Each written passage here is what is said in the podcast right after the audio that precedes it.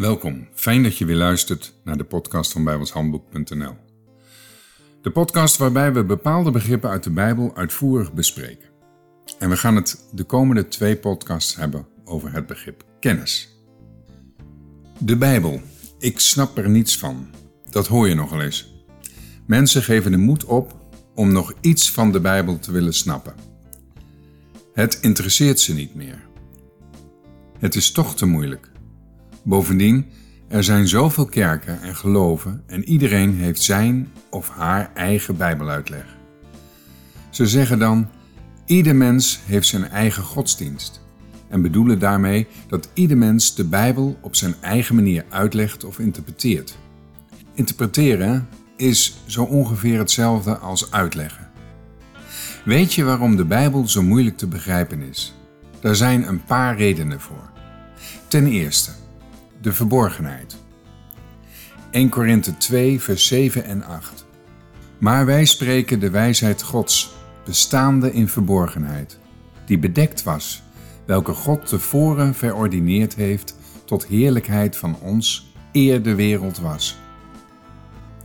Welke niemand van de overste deze wereld gekend heeft, want indien zij ze gekend hadden, zouden zij den Heere de heerlijkheid niet gekruist hebben.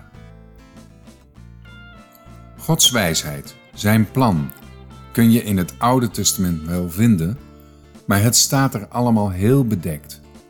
Anders had de duivel er een stokje voor gestoken. Nu mag hij het best weten, want al Gods beloften zijn in de opstanding van Christus vervuld en worden sindsdien vervuld of zijn bezig vervuld te worden. De kop van de Satan is inmiddels vermorzeld. Wat er nog te gebeuren staat, kan hij toch niet meer tegenhouden. In het Nieuwe Testament wordt daarom ook uitgelegd wat er in het Oude verborgen was. Ten tweede, de wet is een bedekking. 2 Korinthe 3, vers 15 en 16. Maar tot de huidige dag toe, wanneer Mozes gelezen wordt, ligt er een deksel op hun hart. Doch zo, wanneer het tot de Heere zal bekeerd zijn, zo wordt de deksel weggenomen. Als je de wet van Mozes blijft lezen, zul je echt nooit begrijpen wat er in de Bijbel staat. Daar zorgt God wel voor. De wet is vervuld door Christus en sindsdien leven wij niet meer onder de wet, maar onder de genade.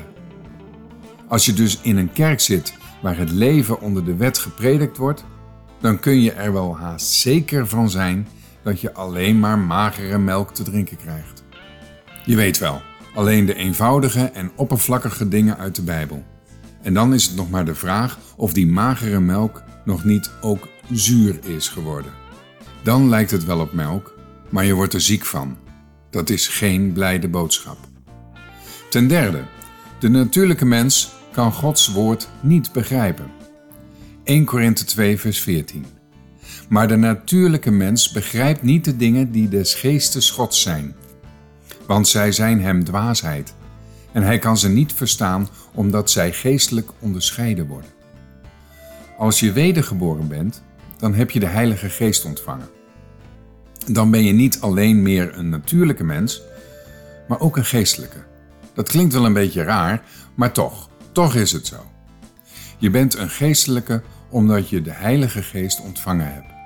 En door de Heilige Geest kun je het woord van God begrijpen. Je moet die geest dan wel de ruimte geven. Als je blijft denken zoals de natuurlijke mens denkt, dan zul je de Bijbel dus nooit leren begrijpen.